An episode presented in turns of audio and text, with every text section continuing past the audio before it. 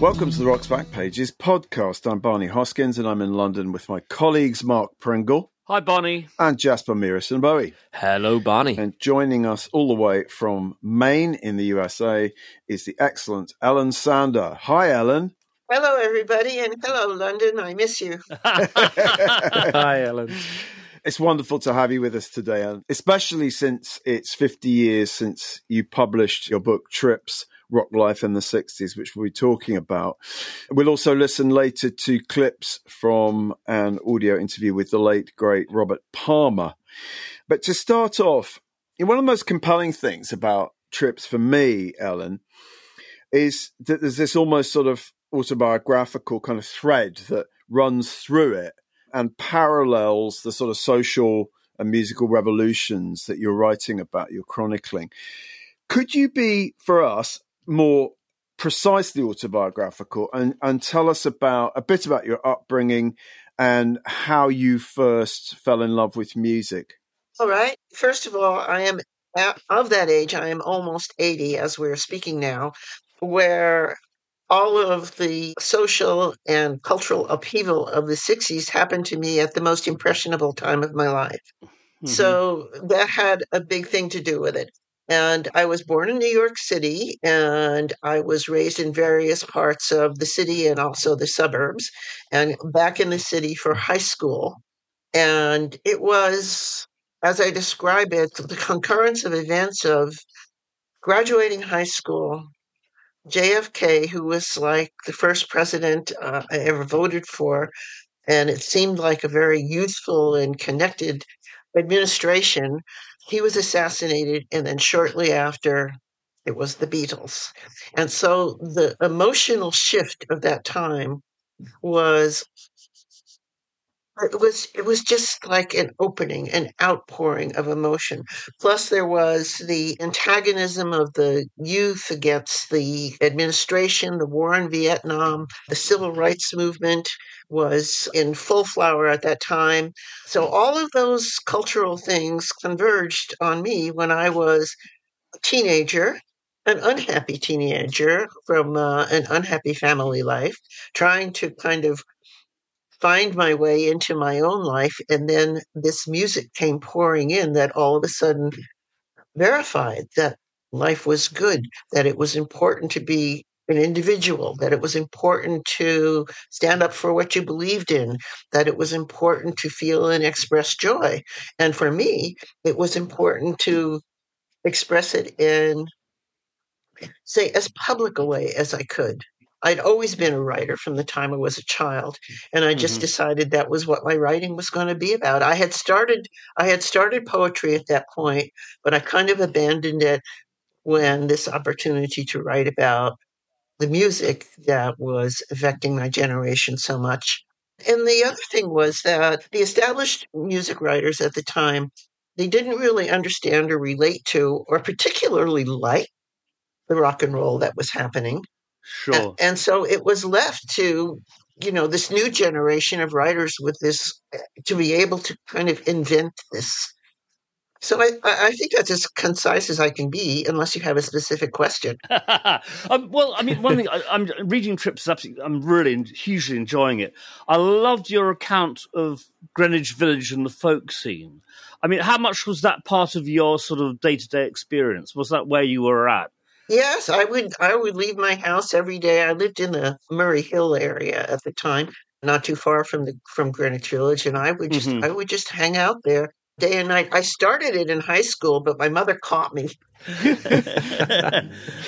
so I, I, said, "Listen, mom, it's really wonderful. Come down with me sometime. You'll really like it." So she she thought about it and she came down with me, and then she went, "No, no more, no more." well, no, Will that backfire? No more for you, or just, or no more bit. for her? Both. both, both. You know, like, well, you know, as long as if you're living here, no more. And you know, she would just watch my wow. comings and goings. So she'd try to stop. So like as soon as I was out of high school, I just moved out. I think you mentioned Sing Out in that chapter. Was there anything you read in any music magazine of any kind, but say particularly like the folk periodicals, that encouraged you or made you think that you might want to write about music? I mean, I'm thinking about Paul Nelson and writers like that. Was any were there any writers who sort of got your attention? Oh, Paul Nelson, definitely, and all the writers of Sing Out. That was the that was really the first music magazine I Mhm. ever really read until I met Paul Williams, who was brought uh, Crawdaddy down from Boston to New York City, and I met him shortly after that, and we were very close friends for the rest of his life. Right. And he was a big big inspiration for me. Yeah, it's coming up for the anniversary, the tenth anniversary of his of his death, actually. So we're going to do something on RBP Oh, at the end of this, the end of March. Yeah, yeah. How did you get your foot in the door at like Hullabaloo? Was was that any, was that to do with Oh. with Paul Nelson? No, that was Danny Fields. Oh, it's Danny. Yeah, Danny. I believe it was Danny who who uh, connected me with Hullabaloo. And was that you? Was that the would have been the first writing that you did? I think so. Yeah. Yeah. It was either it was either Hullabaloo or Circus. I can't remember which one. Hullabaloo became Circus in early '69. That's right. that it? was Hullabaloo, then it became Circus. Yeah, it just renamed. Okay, so I guess it was Circus. I should know. Sometimes I have a hard time remembering remembering this. But but anyway, I met Danny through. I guess I met him in the village, and we got to talking. And he said, "Well, you know, let me know if you want to uh, be connected to any people." I said, "I want to be connected to everybody. You know, I feel like I have a lot to say." So he set me up with an interview with Zal Yanovsky, which went very badly. And I came back to him. it did. It was it was like right after some kind of bust having to do with the with Lovin' Spoonful, which I was told he didn't want to talk about. That it was not, you know, that there was a risk for him talking about it legally or whatever. I said I'm not really interested in that. I'm interested in the music and everything like that. He didn't really want to do the interview. They made him do the interview. I found this out later. It was very uncooperative. I went back to Danny. I said I really messed up. I mean, he was just a pain in it. You know, I, I, I don't know. I maybe maybe I'm not cut out with this. It's, no, it's a great story. Write that. And it went, oh, and everybody loved that article. You know, about how he misbehaved during this interview. He's, you know, turning around and putting his feet up on the desk, and Well, he was a pretty zany, pretty zany guy, wasn't he, Sally? I mean, not a, not an easy Yeah. person to interview. I'd yeah, but wasn't but wasn't there a sort of a complication around the whole thing about that drug bust and who then talked to the cops? Because um, suddenly the the spoonful's credibility amongst the hip crowd evaporated plummeted? becau- yeah, because of this story about someone was snitching or something along those lines. I, I can't remember. I Yeah. didn't know anything about it. I just, you know, kind of wanted to talk to him. It came with a list of questions, and he was like, "Oh, Hot town, summer in the city, back of my neck getting dirt and gritty. Bend down, isn't it a pity? Doesn't seem to be a shadow in the city. All around, people looking half dead, walking on the sidewalk than a match. I had done, I think before that, I was working for a magazine called Musical Merchandise Review, which which was about for uh, music wholesalers, and through that, I got connected with Billboard, and I wrote an article about the blues for them, explaining or or exploring really uh, where the blues fit in commercially. And they like that a lot. So I was, you know, was kind of getting my feet wet in a lot of Yeah, yeah. different camps. One thing I, I, was reading was your your account of the Monterey Festival, which must have been an, pretty. It sounds like it's an extraordinary experience for you. Oh, it was. Definitely it was. It was life changing. There were only 2,000 people there. It was an incredible show, but the spirit of the of the place was wonderful. Mhm. And I wrote Derek Taylor for Press Pass, and yes, I was, you know, vir- virtually unknown. And he just liked my letter, and he sent me, you know, a all access press pass That's great. you know so i went there and i i got there early and i you know i was there every minute of every day and uh, on stage backstage under the stage at one point yes. i got i got frightened Who? I got yeah, the Who scared you. yes it it's it it scared me to death i had no idea so i uh jumped onto the stage at one point because I was just I was afraid they were going to burn the place down. you know, but it was it was pretty exciting. Yeah. but by the time J- Jimi Hendrix came on, I just wasn't afraid anymore, and he did almost burn the place down. But I love the fact that your nickname was Chicken Delight. yes, that's actually the name of a fast food chicken. You know, it's, it's actually the name of a, of a of a product. This is where it all ends.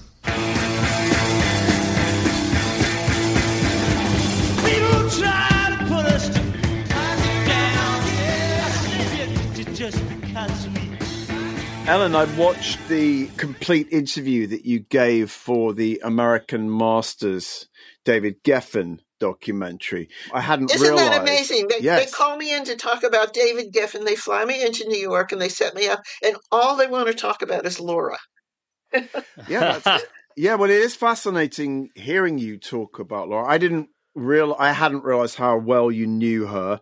Um, there's some fascinating stuff in there. It's also fascinating to hear about how you, you, you know, you got to know David Geffen before anybody knew who he was, and how you then become quite pally with all those very important movers and shakers. You know, David and Elliot Roberts and in the end that that and then you meet you meet Joni Mitchell as well. I think you cross her path when Elliot Roberts is starting to manage her, and all that sort of leads somewhat circuitously to your your spending a lot of time in in LA and kind of observing the birth of that sort of Laurel Canyon scene. One of the things I love about trips is that it almost it's almost difficult to work out what you're present for and what you're not. It feels like you're you're there, a witness to the kind of you know a witness to history. How much? I mean, how much of that, the way you write about it, how much of it is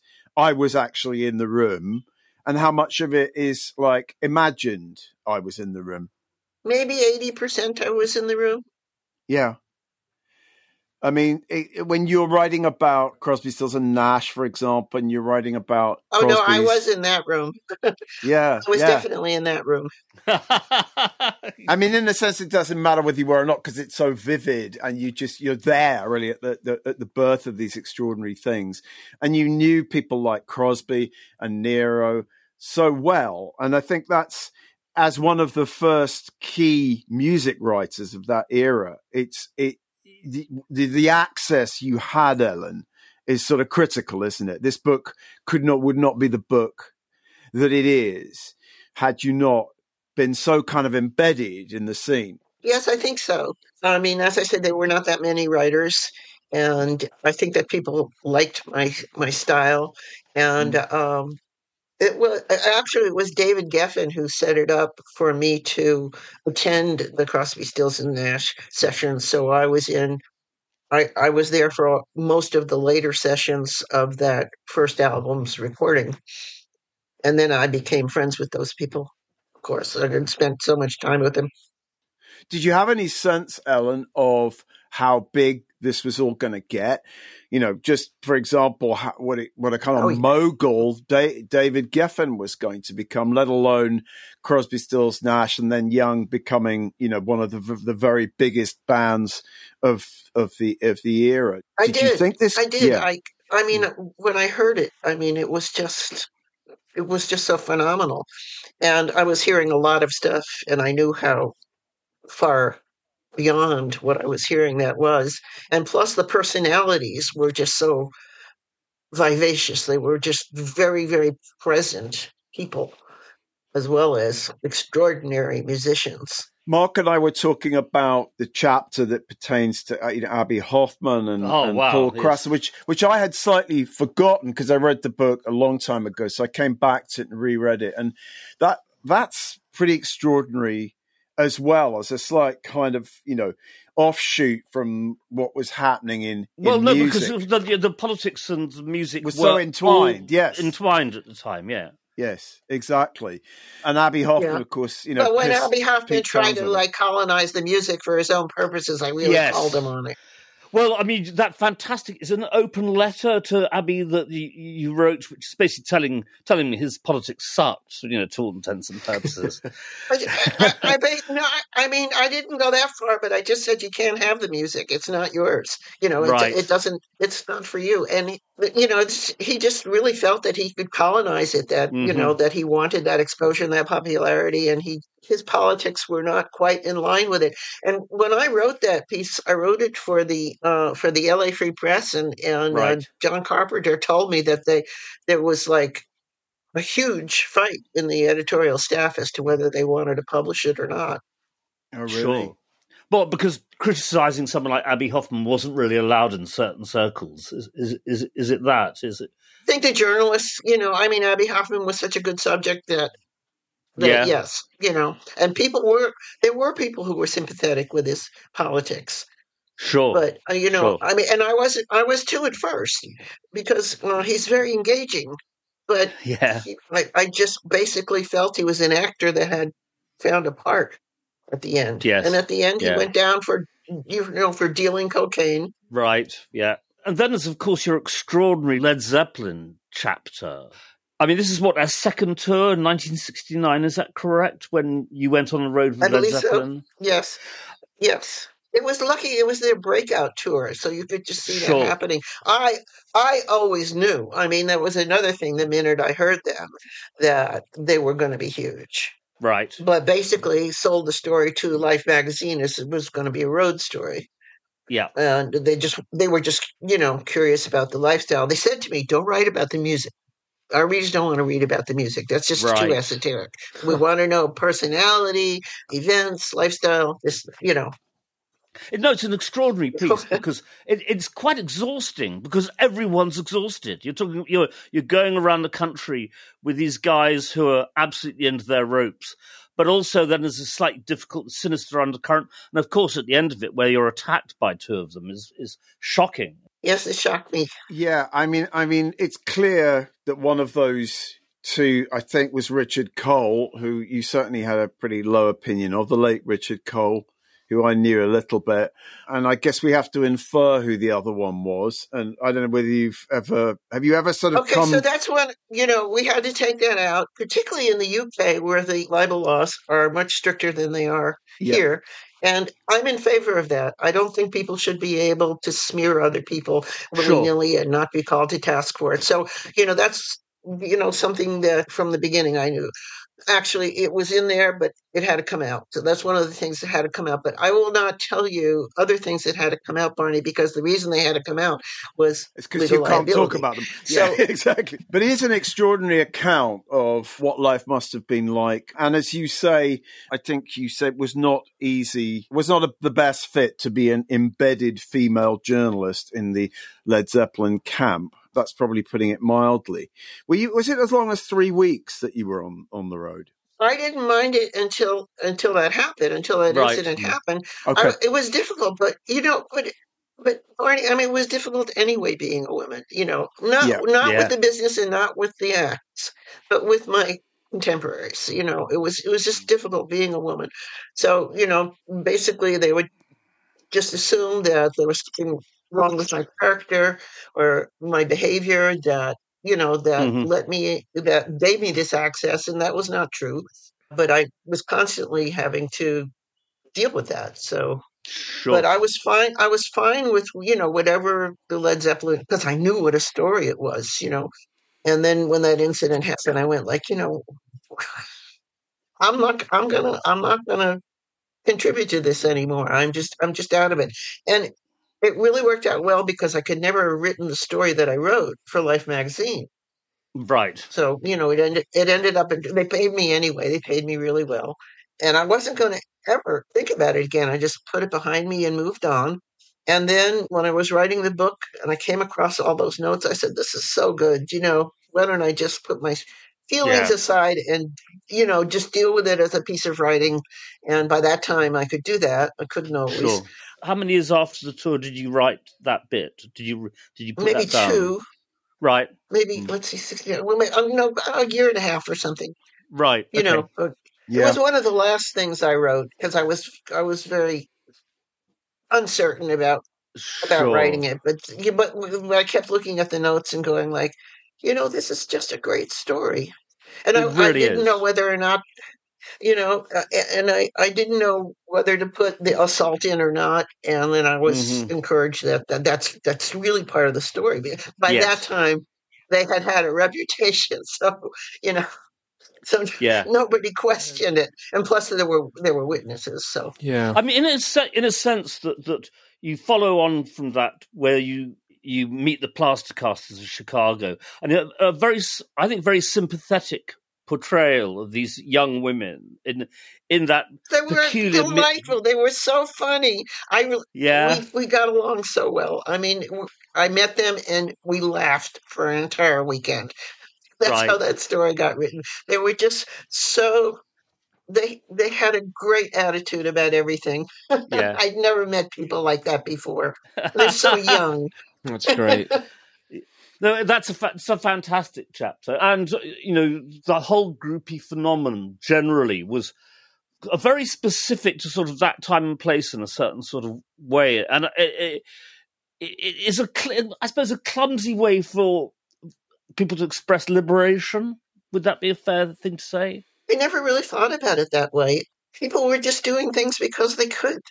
Yeah, You know, um, yeah, The plaster casters were different than the other groupies that I'd met. The other groupies that I'd met were very glamorous girls. You know, they were as much into their own glamour as they were into grouping. But these girls, these girls were artists. They were yes, they, they weren't they weren't glamorous. You know, one of their fathers was a cop, so they just figured, you know, well, we're not, you know, we're not glamorous. We need to do something. And then Cynthia comes up with this idea because she was in art school at the time. right. Uh, she's still around and we're still in touch, you know. No, she did die, but we were still in touch uh, Right. a long time later. She kept sending me, she would send these Christmas cards, and they were all phallic designs on her Christmas cards. I'm telling you, I never laughed so much. I had, you know, I mean, I wasn't sympathetic. I just loved them. They were just the Yeah. greatest kids, you know, That's great. and they were just part of everything. and her legal victory over Herb Cohen was just one of the a triumph of sorts. As I think that you know we we all, we all kind of waved a flag for that one. That was that was that was fantastic. Yeah. I love the fact that in Yeah. the um, the piece you wrote for Paul Krassner's magazine, The Realist, the famous piece, "The Case of the Cocksure Groupies," you you mentioned that Herb Cohen, who is the manager, obviously of like the GTOs and others, had come up with the idea of making lollipops out of the the plaster casts. Well, that's what that's what Cynthia told me. Herb didn't tell me that. we had we had um, Pamela Des Barres on the Oh, podcast yes. just uh, uh, two or three episodes ago. So we were we were talking a fair amount about about that phenomenon and sort of what it means now, and I guess how one looks back on it rather differently. It's a rather more complicated thing, perhaps now than it than it was then. But your that piece is a, you know is a sort of landmark Yeah. kind of artifact in Yeah. that history. My title for that piece was "The Plaster Casters of Chicago," and Paul Krassner changed it to Oh. "The Case of the Cocksure Groupies," which I don't like. No, Right. sure, no. I think your Right, headline but it- is it kind of centers them in a much better way. It kind of makes it about what what they're actually doing rather than kind of uh, I don't know sensationalizing it in a way that's that uh, yeah. That's editors for you. But uh, Paul's Yeah. uh, Paul's a good friend and uh, one of the best editors in the business, and he gave me the assignment. Nobody else would. Master, caster, grab a hold of me faster. If you wanna see my load, just ask her. I wanted to ask you about Jac Holzman, if you're okay to talk about Jac, because Oh such an yes, Jac and. I are still close. Yes, I figured you probably would be. we have a son together, You have a son We have a together, son together. absolutely. Marin, Marin, and he Marin, yes. and he's uh, 50, 51 years old, and and I have a, a grandchild. Yeah, How lovely. Where does Marin live? Does he live in Marin County? Does he have to live in Marin No, he li- County just he- by law? he was No. born in Marin County, but he lives in Brooklyn, New York, Okay, excellent. not far from where my mother immigrated to uh, after World War One. Oh, really? oh, wow. Okay. But where from? Where were your family from originally? My father is German, right. and he came over in the 30s. And my mother is from a region that was near the Ukraine Poland border called Galicia, which no longer Right. exists. Okay. Gotcha. Just then you just kind of get that that that that picture in my head. Yes. No, that's my Um, ethnic background. I'm first generation American. right. Ellen, uh, just to, to, to ask to ask you about Jac because you're such an important figure in the story of like 60s and 70s American rock, folk rock, and and so forth. You met him, I think, in what 69. Oh, gosh. I'm not sure. I think I met him before then. Okay, you met. Remember, you crossed his path. Um, but it, it it sounds from I've read this this book, Follow the Music, this the Elektra Oh, yeah. History, which has got amazing quotes from you in it, and and I think you talk about your first sort of romantic date is when the Beatles' Let It Be album is just about to come out, and and Jac's got a kind of an advance acetate of it, and and plays that Yes, to he- you in in York. Yes, he, uh, yes. Paul Nelson. Paul Nelson told me that Jac played it for him. And I knew Jac already, you know, just from the business and everything. And I asked him if he would play it for me. And he said, sure. And would you have dinner with me too? And I said, sure. One of the things I love in that book is your description of going to Synanon, if I'm pronouncing it correctly, with Jac. And there's this there's this in, sort of confrontation session where Judy Collins starts giving Jac a really hard time about not being paid enough money. Do you recall that? I that do. sounds extraordinary. Uh, and Jac rather Yeah. taken aback, uh, to put it mildly. yeah, that's right. I, I, I almost forgot about that. I did forget about that. Yes, it was it was an, something called an encounter group, Mm. and it- Judy said, "I don't think it's right that you make more money from my records than I do." Which is a fair point. Yeah, fair enough. Fair enough. Well, you know, Jac said, "You you don't have the overhead that I have Yeah, to produce yeah. those records." Yeah. You know, Did, um, did you know him? Because Elektra started in New York, didn't it? As a, basically as a folk label. Is that correct? Did you know him back then? Did you know him in New York before the, the operation moved out to the West Coast? I knew of him, but I hadn't met him. I knew of Right. him. I Yeah, certainly had all of those records. Yes. Fantastic. Did you meet artists like Jim Morrison through through Jac? I had seen the Doors before I knew Jac, but I had certainly spent more time with Jim Morrison and other artists after I knew Jac. Did you ever meet Arthur Lee of Love? No, He was probably on a different label by the time you met Jac. But it's fascinating to me. I mean, I've, no, I've no, no. He was, he was, he was. I loved Love, and he Yes. he was on Elektra, and I wrote the liner notes for one of their albums. But I never, Oh, I never met him. But I heard stories. yeah. So after Trips came out, and we've got this great picture, I'm sure you're aware of, of the, the launch for Trips, and the picture is is there's Jac is in the background, and you're standing there with Jackson Browne, who I guess is has just been signed by David Geffen. Did you have much to do with Geffen and Roberts and Asylum when when you were in on the West Coast? Did you did you sort of write about people like Jackson? No, I, I actually did write about Jackson in an article that uh, never appeared because the magazine folded before they could publish it. But well, I certainly wrote about Joni, and I certainly wrote about Crosby, Stills, and Nash. And uh, although they were on Atlantic, but no, I didn't. I didn't hang out in, in Asylum much. Were you going? about the Eagles. Were you sort of going back and forth between the East Coast and the West Coast? What would what would what would you have said was home? Was South Salem home, Tranquility Base, the house that you you had with Jac? That was was that home at that point? Home was our New York uh, uh, apartment, and I lived in Tranquility Base, but not long after we started living there, I got pregnant, so I didn't. So I didn't work as much then. And Trips came out in '73, by which time Uh-huh. you and Jac had broken up. But what? So what? What was what was life like after trips? I know you you bought the house in Bolinas and you wrote a book about that house later, and you were there for a number of years, I think.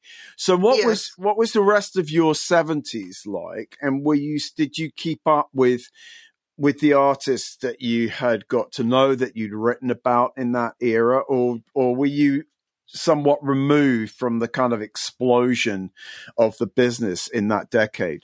That's a, a good question. Marin County itself had a very a thriving music scene, a local Yes. music scene, which which consisted of musicians that had become famous in in, in the '60s, and a lot of other musicians too, and uh, also uh, people that I didn't have contact with up until that point. So I kept up with it as a local scene, but I worked on trips until you know I turned it in in '72 and it was supposed to be published in 72 but it was just, i think what happened is they slip it to the next year because reviewers don't like to review books that are published in the same year so it's so i think it was actually you know the the the first copies were out in 72 but it's a 73 the galleys were out in 72 and and and the book was out in 73 just to catch catch that extra time to get reviews so um I, I had a family at the time. You know, I had uh, Marin was an infant, so I mostly had a home life, and I was just discovering a, a different a different kind of life. And then I finally could had the chance to uh, pay attention to poetry again. There were loads of poets in Bolinas. I mean, extraordinary people: Tom Clark, Robert Creeley, Joanne Oh, right. Kyger, Aram Aram Saroyan, all the all these people, and they were uh, Lar- Larry Ferlinghetti. We called him Larry. Yeah, He- yeah. He just had a birthday, you know. So that was very compelling for me, and it was just a whole other invigoration of my artistic sensibility. It just allowed me to write what I'd been wanting to write all along with all this additional inspiration and stimulation. It was a remarkable time for me in Bolinas. Yeah, yeah. It it it changed it changed my life just as much as rock and roll in the '60s did. And then as this as the '70s progressed, I became less and less attached to the rock and roll scene. And as far as staying in touch with all of those artists, basically that relationship is transactional. You know, Right. I write the story, they want to see the story, they want the story well done. I write the story. It's it's not kind of a you know, it's it's it's not that kind of friendship that continues. Of course, a few were, but not not many. And also, my neighbors were Paul Kantner and Grace Slick, and their baby. So Yeah. you know, obviously, I kept in touch with them because I I saw them every week. Uh, but until they moved back to San Francisco, because Grace couldn't stand it being out in the sticks.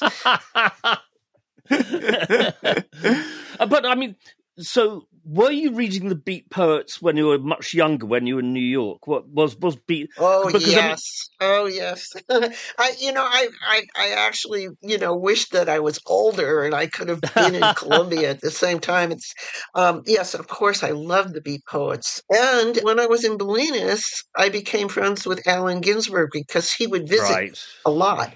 Yeah, yeah. And Robert Cre- Rob, Rob, Robert Creeley was a sort of second generation beat poet himself, wasn't he? So, the, Um, the- he was really post beat. You know, he didn't like being associated with the beats because Ah. stylistically he doesn't really have a lot in common with them. But he, I mean, he's more associated with something called the Black Mountain poets, Right. which is kind of an esoteric thing that only poets, Yeah, yeah. you know, really care about. But uh, but he, you know, he was. Those poets were considered, you know, post beat, the San Francisco Renaissance, or they had, you know, I mean, different names. Ever since Ezra Pound, every era and every style of poetry had to have this name. So- yeah. so that's a whole nother story. But suffice it to say that being surrounded by that many poets of that caliber Mhm. was was extraordinary for me and, Yeah, sure. and was just as life changing as being a part of the the sixties revolution was. Right. Well, you know, just in summation, uh, I, I think Trips is one of you know the key sort of texts of of that era. And if anyone listening wants to get a kind of better sense of what it was like to live through the kind of upheaval cultural revolution of that time. I, I can't recommend any Yeah. book m- Also- more than also- I would that.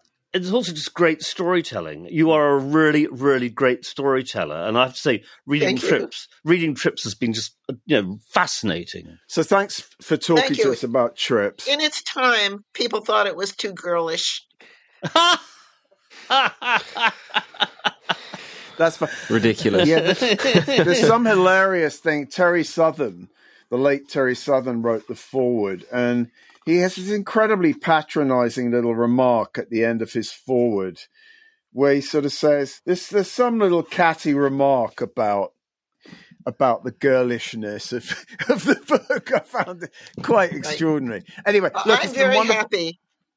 Yes. Well, I know, but I, actually, in a curious kind of way, that that that makes it more modern as a piece of reading. Mm.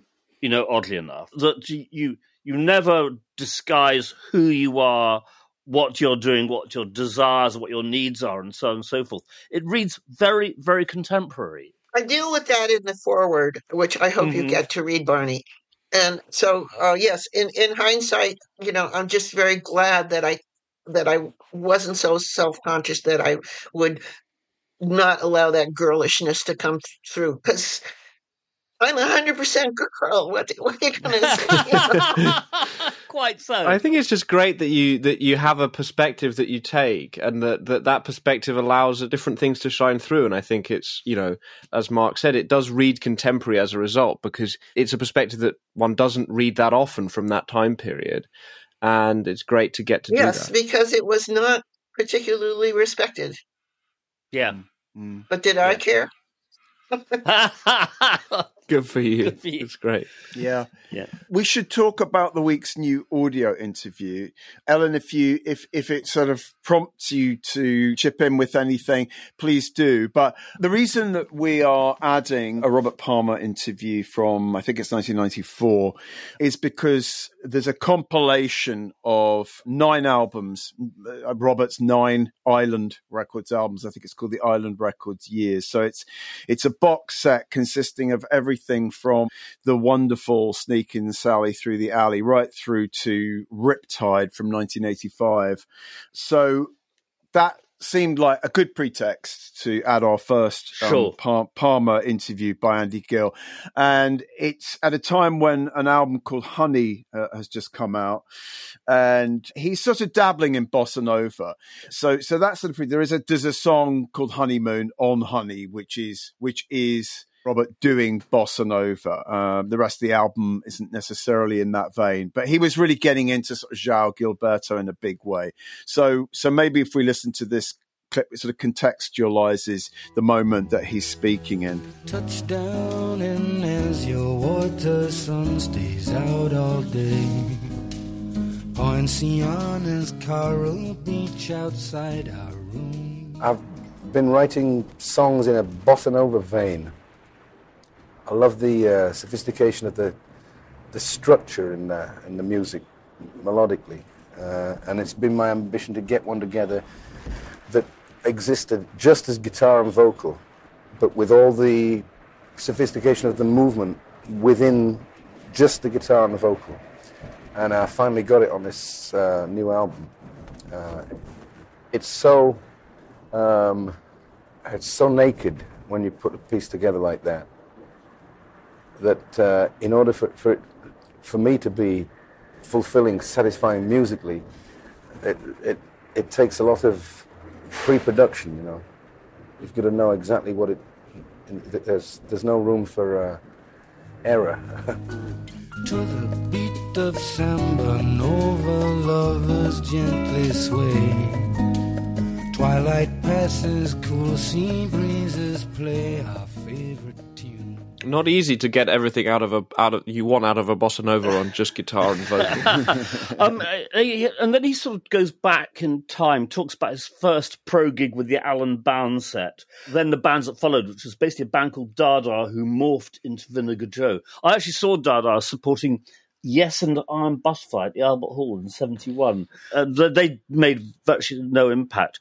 But anyway, so this takes us up to his first solo album, um, Sneaking Sally Through the Alley, and uh, with an extraordinary band, basically backed by the Meters in New Orleans and with Lowell George. So let's have a listen to this clip. This is about working with Lowell George, the great Lowell George.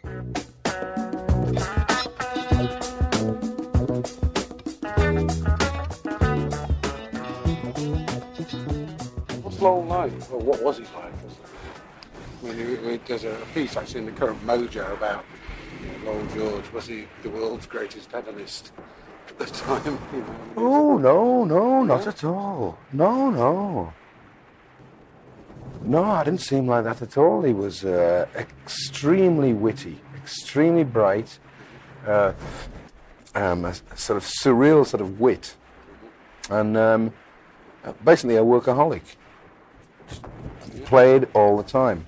I mean, uh, he liked to be high, but it, it, it didn't seem to be uh, like uh, he, he, just day and night. All he did was make music, and uh, I'd never met him until we met in New Orleans, and it was like just instant. And uh, I mean, like after the first couple of songs, he said, "Look, uh, I've got a group." You know, I said, "Yeah, I know you have." he says, uh, "How about you come and sing with my band?" I said, "Yeah." He went, "You know." So I went and I joined up with the band. I went on the road with him for six months.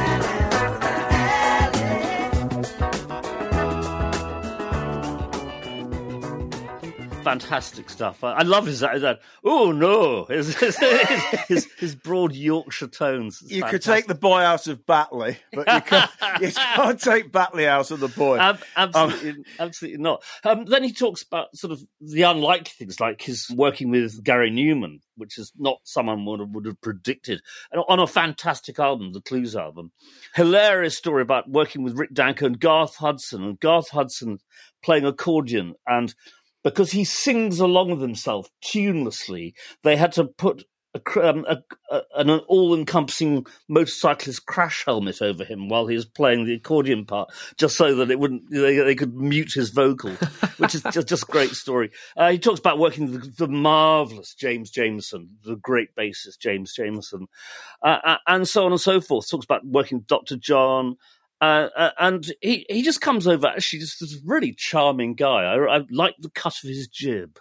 It's lovely, lovely interview, isn't it? And Yeah. it r- reminds one that I think Chris Blackwell, who obviously signed him to Island, called him something like the, the biggest music n- nerd he'd ever met um, of all his artists. I- I- Robert was was one of the most curious and informed across a lot of different genres. Yeah, yeah. And and this interview is really it's it's the late Andy Gill asking him about uh, it must be like between sort of 10 to 15 different people that Robert's worked with and just getting little stories Yeah, yeah. about Very, he's, he's very, very funny about working with Lee, the great Lee Scratch Lee- Perry, Lee Perry, in, in, in. Jamaica. yeah, yeah, yeah.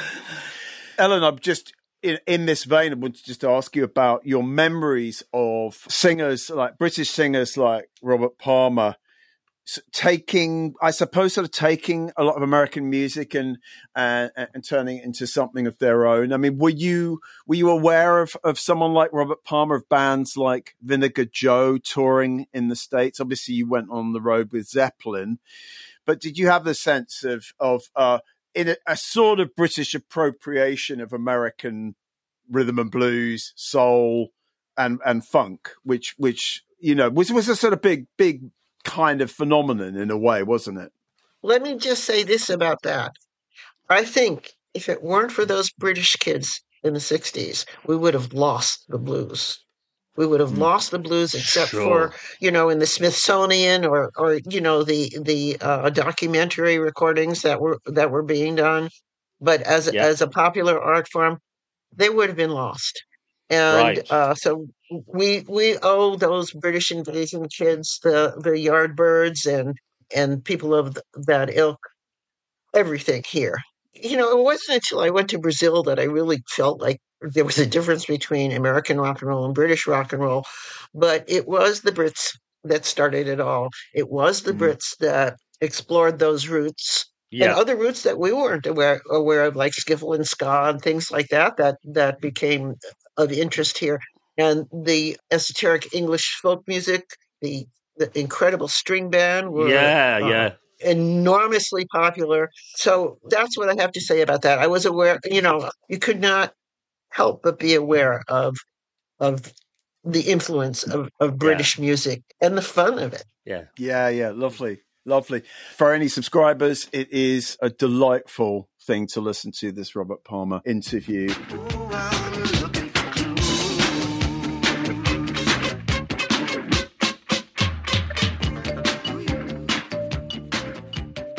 Also on the homepage, fellow Island Records artist Roxy Music. So the main feature is essentially marking the 50th anniversary of Roxy Music's magnificent second album, For Your Pleasure, the Charles Shaar Murray's uh, Rave NME review, and a great melody maker piece with Bryan Ferry essentially talking his way through the album from Do the Strand to the title track, and that that's great.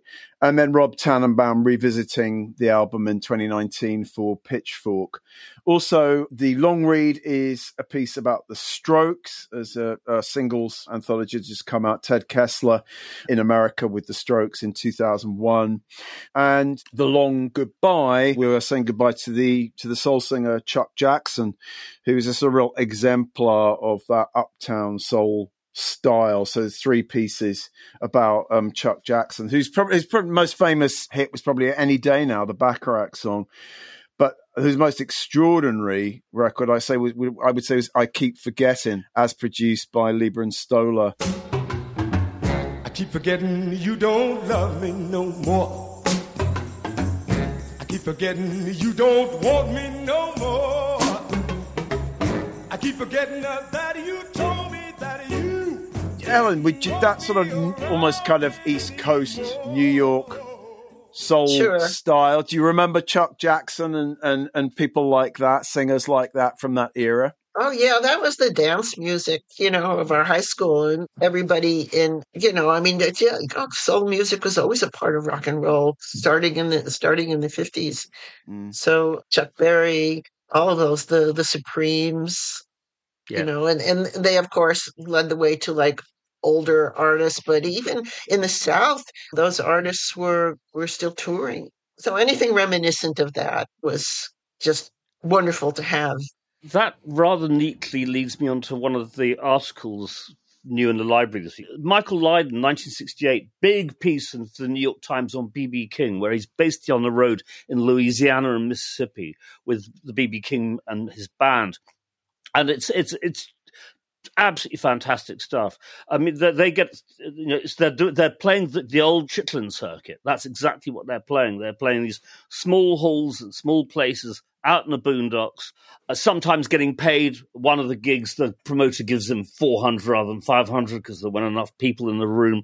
All of those sorts of things. The band get attacked by racists trying to get a sandwich at a, a, a, stopping at night in a bar in Louisiana. It's a really extraordinary piece. So he's, he's um, BB says things like, you know, I'm different from the old blues people. I don't smoke or drink on stage.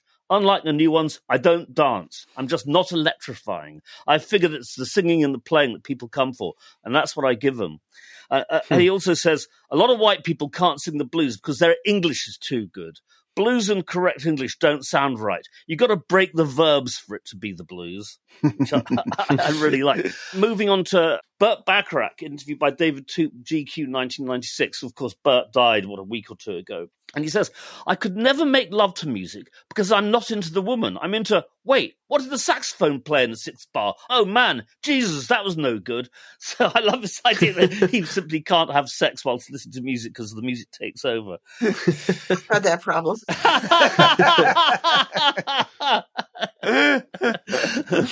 also, um, last week we ran the first piece of a three-parter by Maureen Cleave on the Beatles, the year of the Beatles, which is um, this is October '63, and this week it's more of an interview than sort of anything else. And John Lennon says things like, "I don't suppose I think much about the future. I don't really give a damn. Though now we've made it, be a pity to get bombed. It's selfish, but I don't care too much about humanity. I'm an escapist." And he says, I get spasms of being intellectual. I read a bit about politics. I don't think I'd vote for anyone. No messages from any of those phony politicians are coming through to me. I mean, she's getting she's getting this stuff in 1963 from John Lennon. Mm. You Yeah. know, Yeah. so seriously good, good, good music journalism. Though Ringo says, "I'm lucky, aren't I? I'm sort of a name, and I earn a good wage. As far as food goes, a steak is a steak, isn't it? Though down here they call chips French fried. So that's that's that's Ringo. This week also, Penny Valentine. Uh, Disc and Music Echo 1966 reviewing the Beach Boys. She says, Beach Boys' new single, and it's a work of art. Good vibrations. What can you say about a work of art other than stating that it is?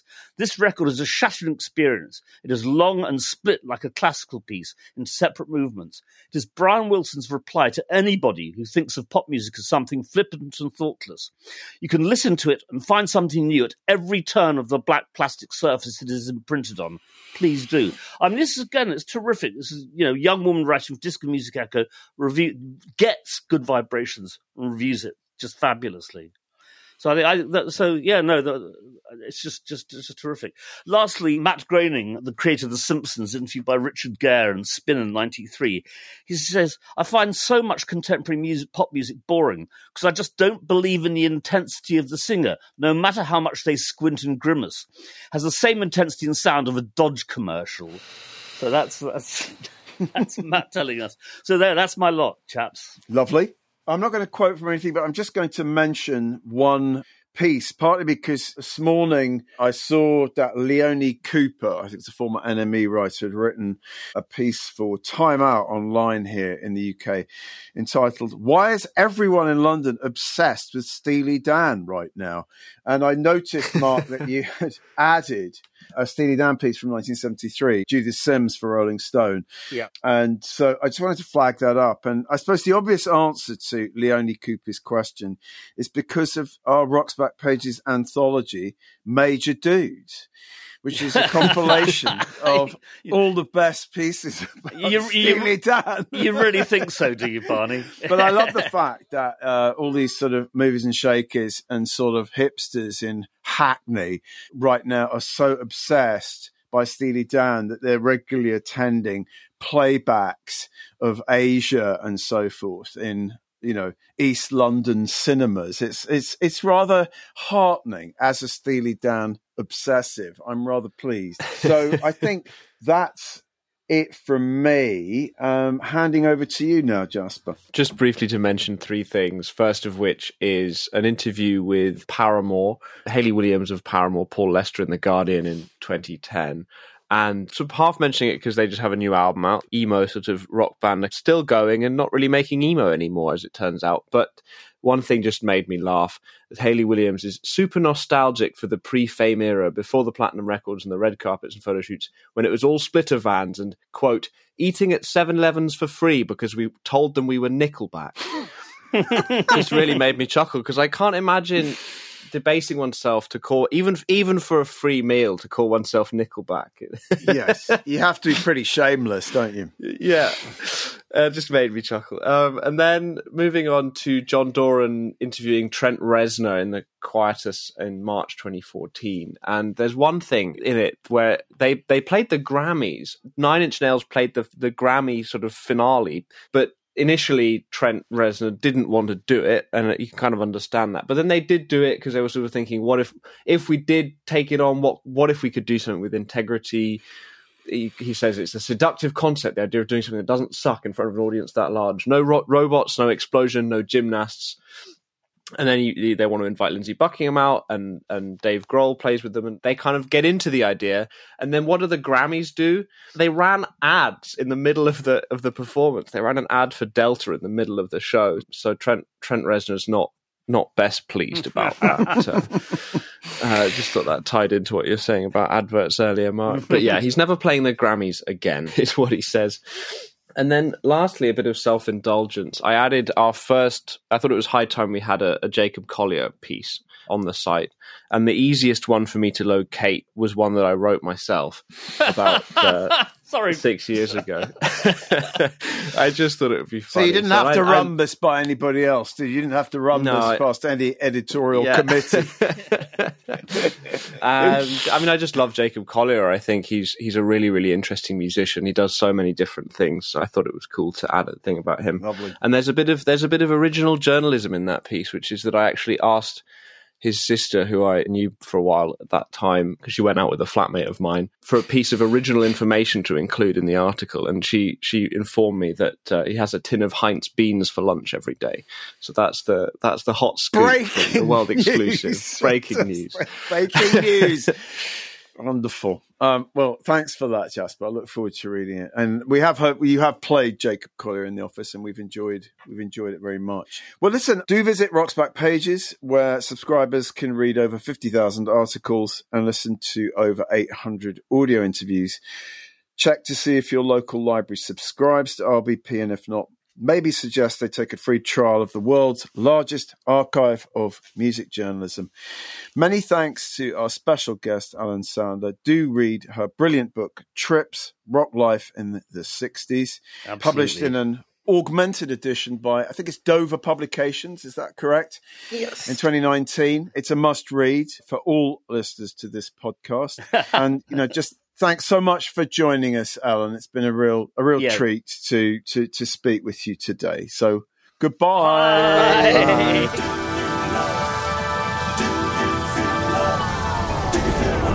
You don't wanna get too close cause I feel dangerous.